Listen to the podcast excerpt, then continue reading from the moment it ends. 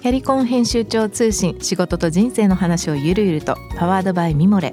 このポッドキャストではミモレ編集長の河原咲子が時には一人で時にはゲストをお招きしキャリアコンサルタントの資格を生かして仕事と人生そして職業キャリアだけじゃないライフキャリアの話を誰にでも分かりやすくゆるゆるとお話します。毎週金曜日に新しいエピソードを配信中です。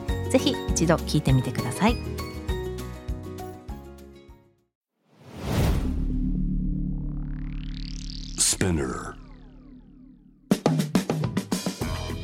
ナビゲーター中道大輔です。Vision to the Future with Forbes Japan このポッドキャストはもの・こと・人の魅力を引き出すことで日本のカルチャーの価値を再定義し世界と共有するコミュニティプログラムです。 Forbes JAPANウェブとは記事として連動し音声ではスピナーを通じて主要リスニングサービスにてお聞きいただけます。 Forbes JAPANウェブは概要欄にリンクを貼っております。そちらからぜひチェックしてください。番組の Twitter、Instagram アカウントは DTTF アンダーバーコミュニティです。ぜひぜひそちらの方もフォローをよろしくお願いいたします。はい、えー、今回はですね、前回に引き続きまして、えー、長井酒造の長井則義さんをお迎えして、いろいろとお話をお伺いしたいと思います。今日もよろしくお願いします。よろしくお願いします。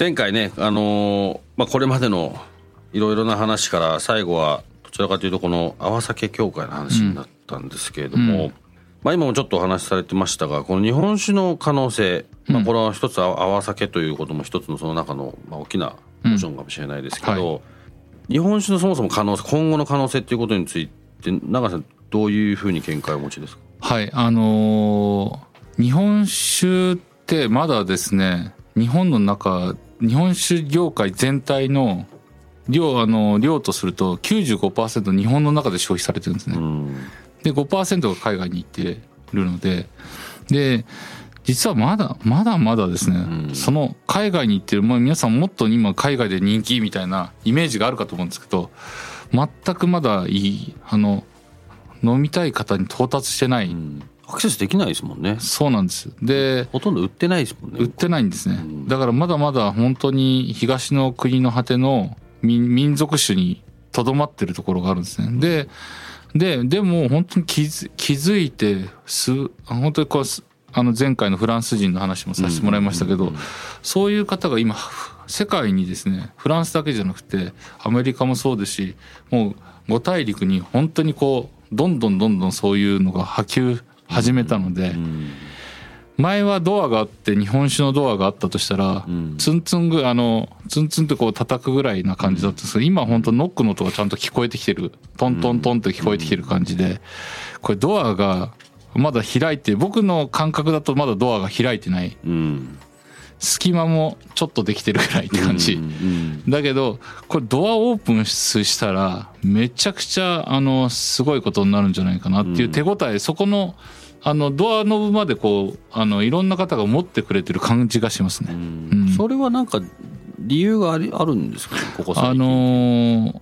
やっぱりそのやっぱり和食が伸びてるっていうでやっぱりその日本に行きたい人たちっていうのもやっぱ増えてまあそれはいろんなあのカルチャーの影響もあると思うんですけど、うん、歴史とかカルチャーのあと自然ですよね、うん、だからあの日本に興味を持っていただいている方でそこで来てやっぱり一番日本食が食べたいんでしょうけどそれと一緒に日本酒を飲みたいという、うん、なんかそういう憧れみたいなのがあると思いますしやっぱりその日本酒日本を体験した日本食を体験した日本文化を体験したそういう点になってる人たちが本当に言ってくれる本気で愛情を持って言っていただけるっていうかね、うん、美味しかったよなんて軽軽い感じじゃなくて、うん、もう本当にラブじゃないかなっていうぐらいな感じでこう言ってくれてるのがあとその、まあ、インターネットも使いながらの、このバーチャルな、なんかこの聞きかじりと、その実際のその仲間が、まあ、限りなくこうアメーバー的にこうグーって広がってる感じがするんですね、うん、だけど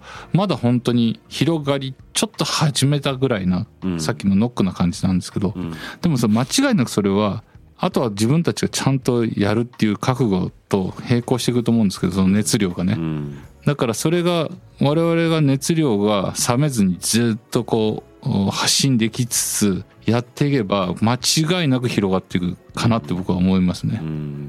僕も日本酒大好きなんですけどありがとうございます。あの海外にいるとやっぱりそのそもそも日本あの日本酒という種類のお酒を海外にいて買えると思ってないので、うんチョイスになってないんですよね。そうですよねうんまあそれからそれをこれから多分変わっていく、うん。どちらかというと向こうからノックが始まった。うん。このただこっちから起こしていかなきゃいけないうん。例えば、うん。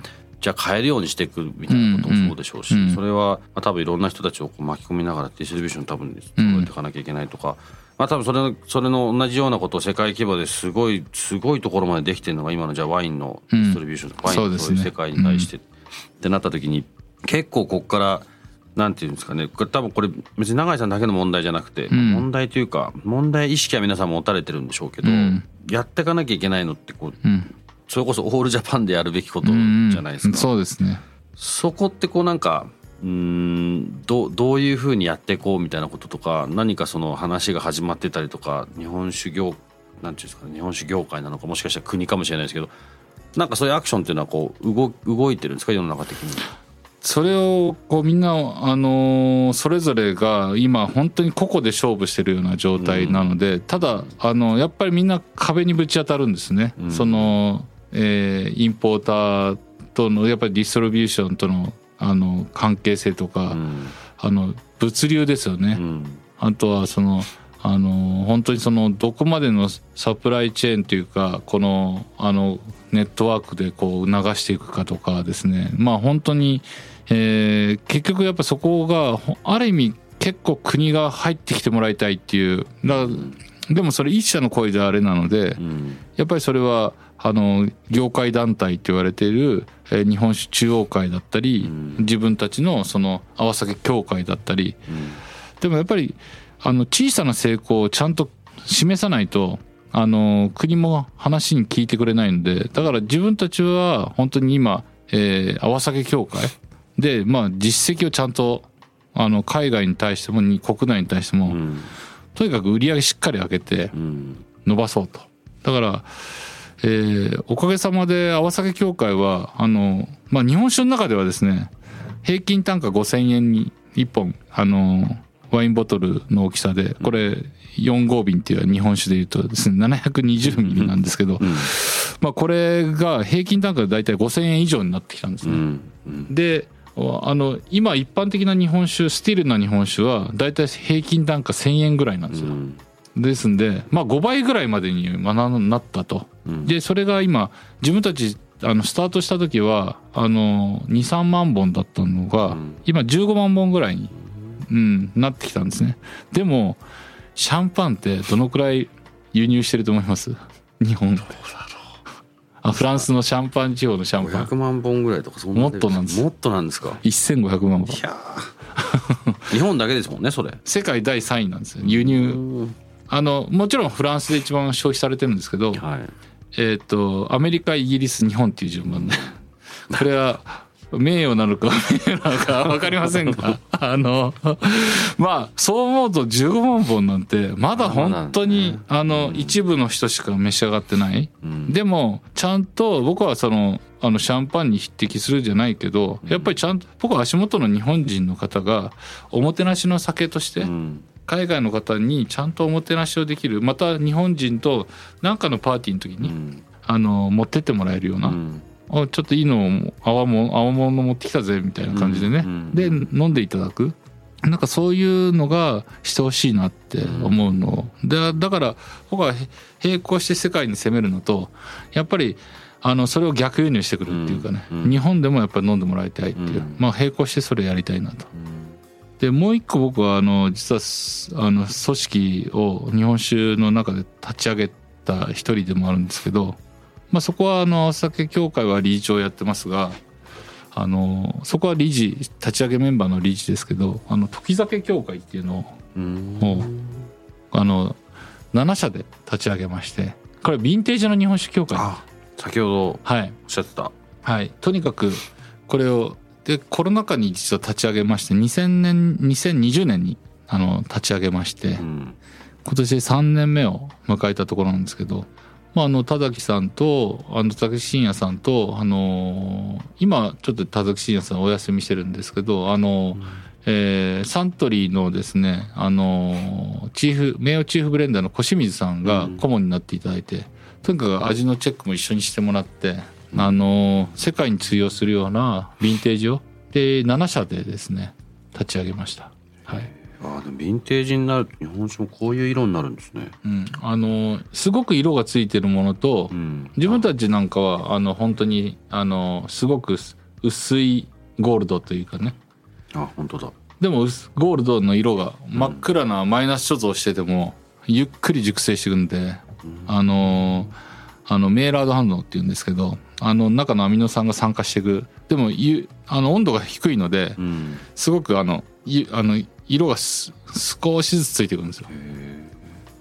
であのこれ1回目に2000年に出したのはうん。8本で200万円っていう、うーうん。んこれがあの約3週間で全部売り切れてこれだからコロナ禍だったので世界に発表する前だったんです。国内で20セット限定だったんですけど。へあの全部。じゃあ協会で2セットあの買いまして。後で。取っといた方がいい。取っといそうそう。協会でもうあのこれもう再現性ができないので。えうん。で1本は田崎真也さんが7社のお酒を田崎真也さんがブレンディとしたんですよ。へえ。だから20本しかそれできてないんですね。だからそれが中に入ってるんで。はい。これはじゃあ毎年出されてるんですか？その後。これこれはもうその1回きりで次がサントリーの小清水さんの4社ブレンドで。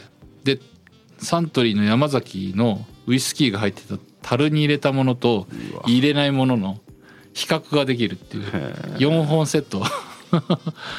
これ80万で120セット販売しましたけどこれも売り切れましたね、うん、これ去年の去年じゃない一昨年ですね。2021年に、えーごめんなさい。2000あ去年去年ですね。2022年ですね、にや行いました。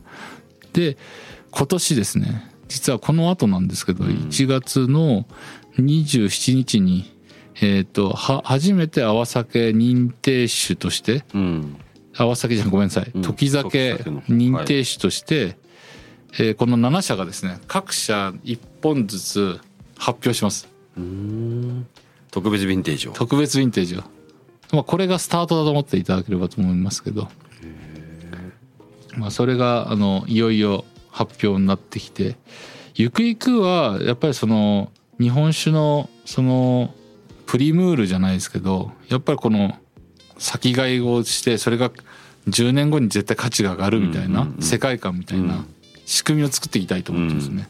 だからある意味あのアセットになるような資産になるよううなん。日本酒がですねそういう価値観というかそれがやっぱりないのでやっぱ基準を明確化してうん。仕組みを作ってやっぱり資産になるもうなると。うん。やっぱそれをしていくことによってで明確な在庫とか管理方法とか、そういうのは日本人本当に得意だしうん、ちゃんとやるじゃないですか。やります。うん。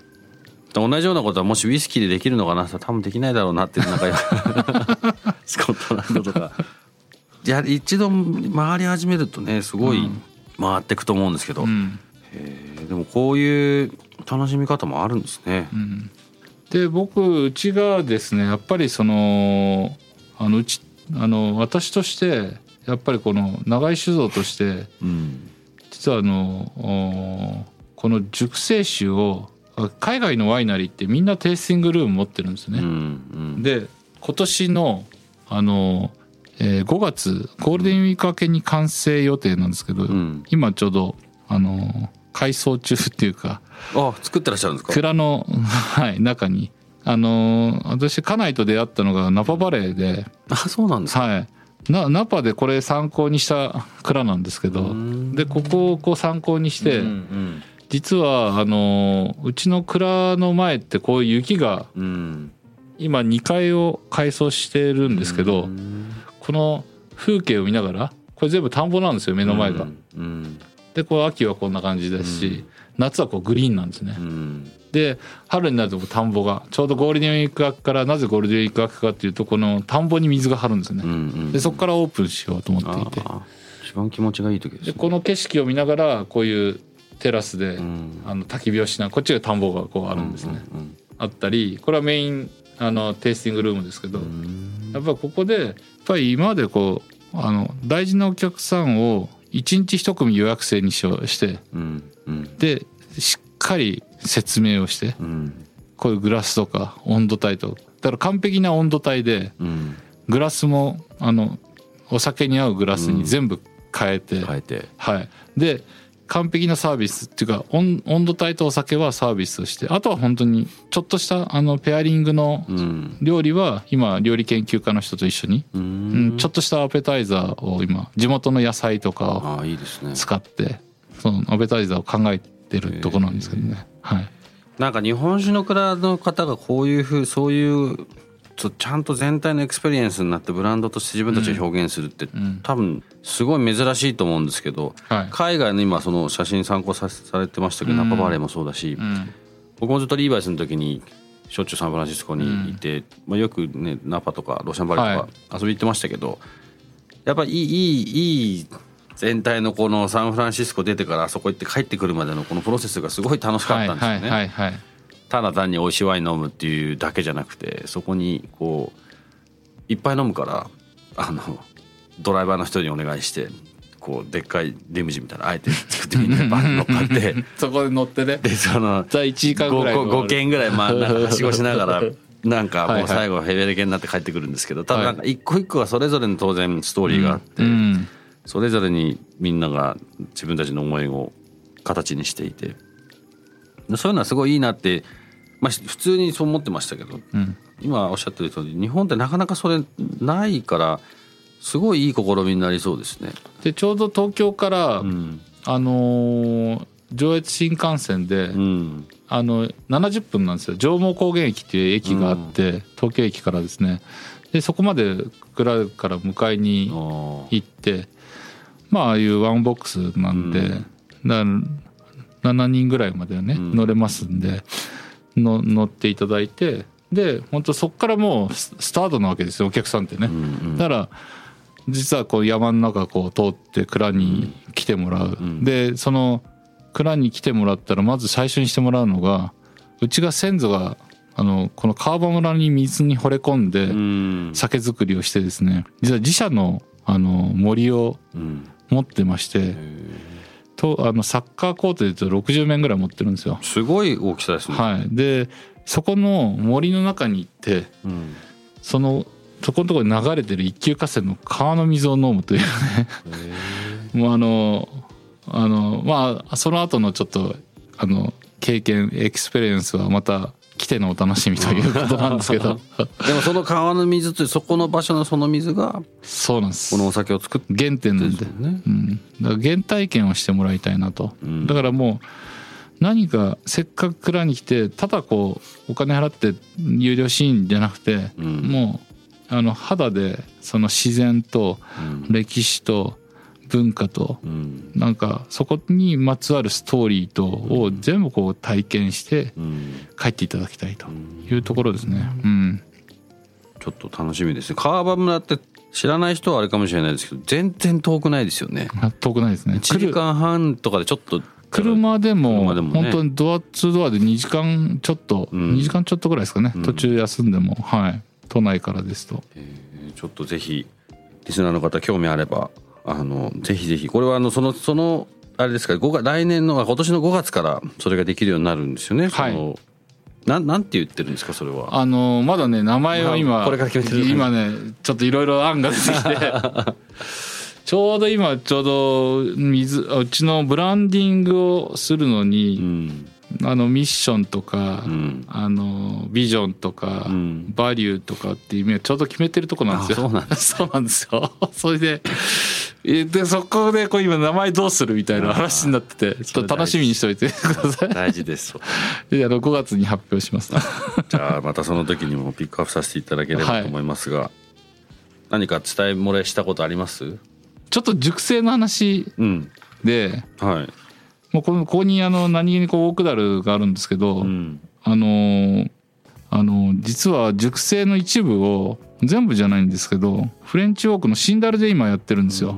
でもともとその日本酒自体はその熟成はないので、そう。そのそう。貯蔵する時っていうのは普通はどうする？んです普か通の瓶のまま。瓶のまま。あ、この仕上げの瓶はまた別に最後こう詰め替える感じで空気にあんまり触れないように詰め替えるんですけど、あのー今は無機質な一升瓶と一升瓶。であの、まあ、大体大きい一升瓶と、な720の瓶でもう本当に光を遮断して、うん。もう真っ暗なセラーで。うーん。であそれが大体普通にやると。そうですね。それを、それを今はですねあのオークダルこれフレンチオークのシンダルなんですけど、うん。うん、あので寝かしたものをマイナス貯蔵で寝かしたものを樽ごとマイナス貯蔵に入れてるんですね。そうそうそう。でこれタランソーっていうあのあのワインダルの中ではもう倍ぐらいする値段の1本20万ぐらいする一樽ですね。うん。樽なんですけどうち6本買ったら、うん。ここのタランソーの彼はボルドー大学でフランスからわざわざえうん。6本を日本酒蔵で初めて買ったっていうので。へえあのわざわざうちの車で来てくれた。そう持ってきてくれたみたいな。そうそうそう。それであの持ってきた時にあの入れてじゃあ楽しみにしてるねっつってまた来てくれて。で酒が熟成したやつを一緒にテイスティングしたんですよ。そしたらいや80カ国に樽をね輸出してて、うん。もう全部のワインのこうね熟成のやつをあの試したことがあるけどこう日本酒はこの新たな境地だと。すごい面白いっつって彼がねボルドー大学出てるんでワイン大学ワイン専攻してるんでもう理論的にいろいろ説明し始めて止まんなくなっちゃってね。本当面白かったですよこのテイスティングでへ次に僕はあの今地元でみあの尾瀬のボランティア活動もしていて、会社として、ん。まあ個人としてもしてるんですけど、うん。でその中でやっぱりこの尾瀬に咲く水芭蕉じゃなくて尾瀬にこう生殖するあの水ならの木ですね。これ樹齢250年のへ水ならの木が手に入って、えうん。自分家の敷地の中にあっいやじゃなくて尾瀬なんでこれ危険木で道路の方にこう出てきちゃったから切らなきゃいけないっていう。切らなきゃいけない。そう。っていう。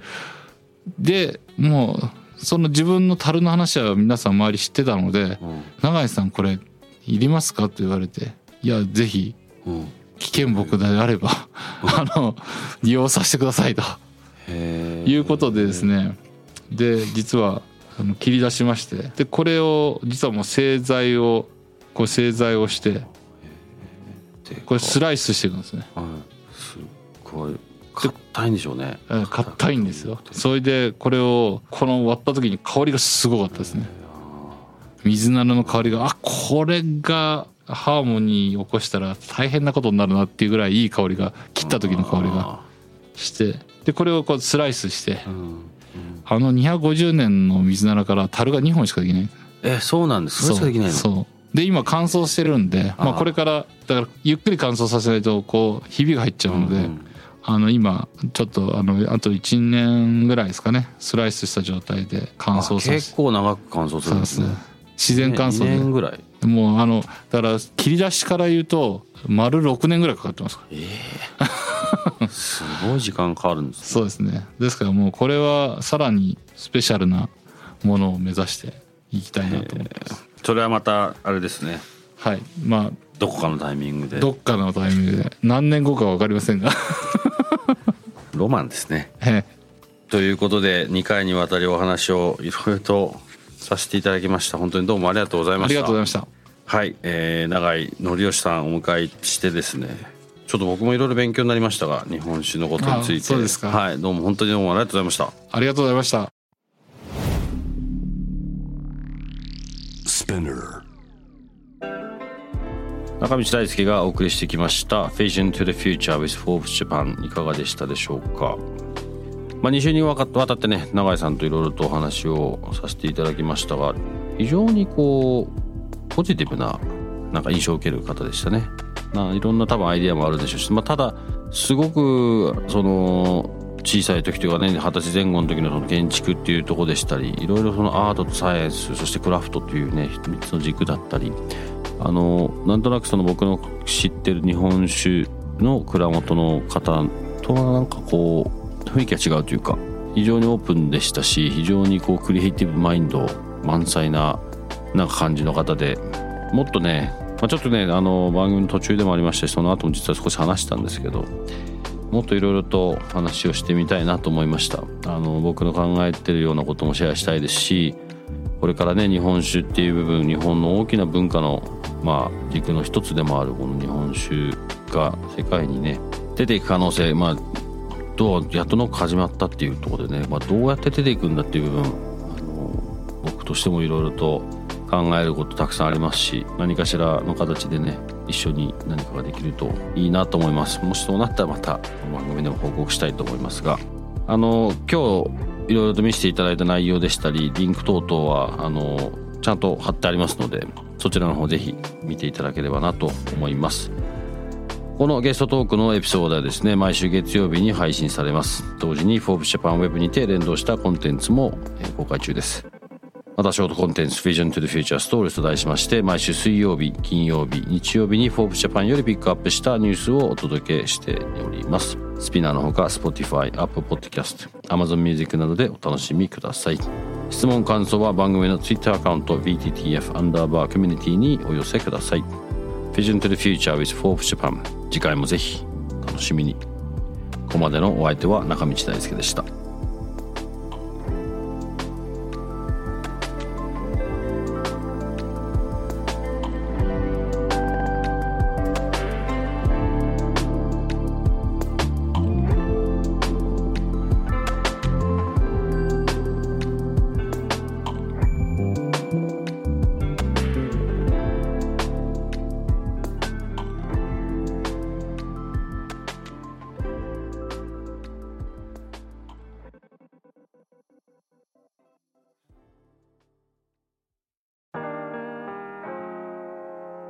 家の神崎めぐみと編集者の大森洋子でお届けする雑談ポッドキャストウォンと私のお名前なんての？ふと私って誰なんだと自分がぐらついてしまうそんなあなたと毎日を楽しくするサバイバル術を一緒に考えていきます。ウォンとは毎週水曜日朝5時に配信。ぜひお聞きのプラットフォームでフォローしてください